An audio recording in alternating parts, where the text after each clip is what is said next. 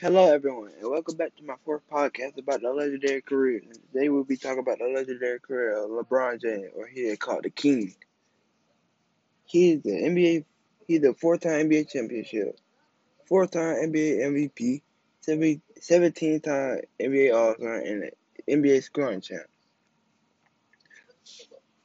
LeBron James' net worth is about 500 million and most likely he will be billionaire at 2035 when he turns 51 years old. LeBron is the third leading scorer in the NBA history. That is the end.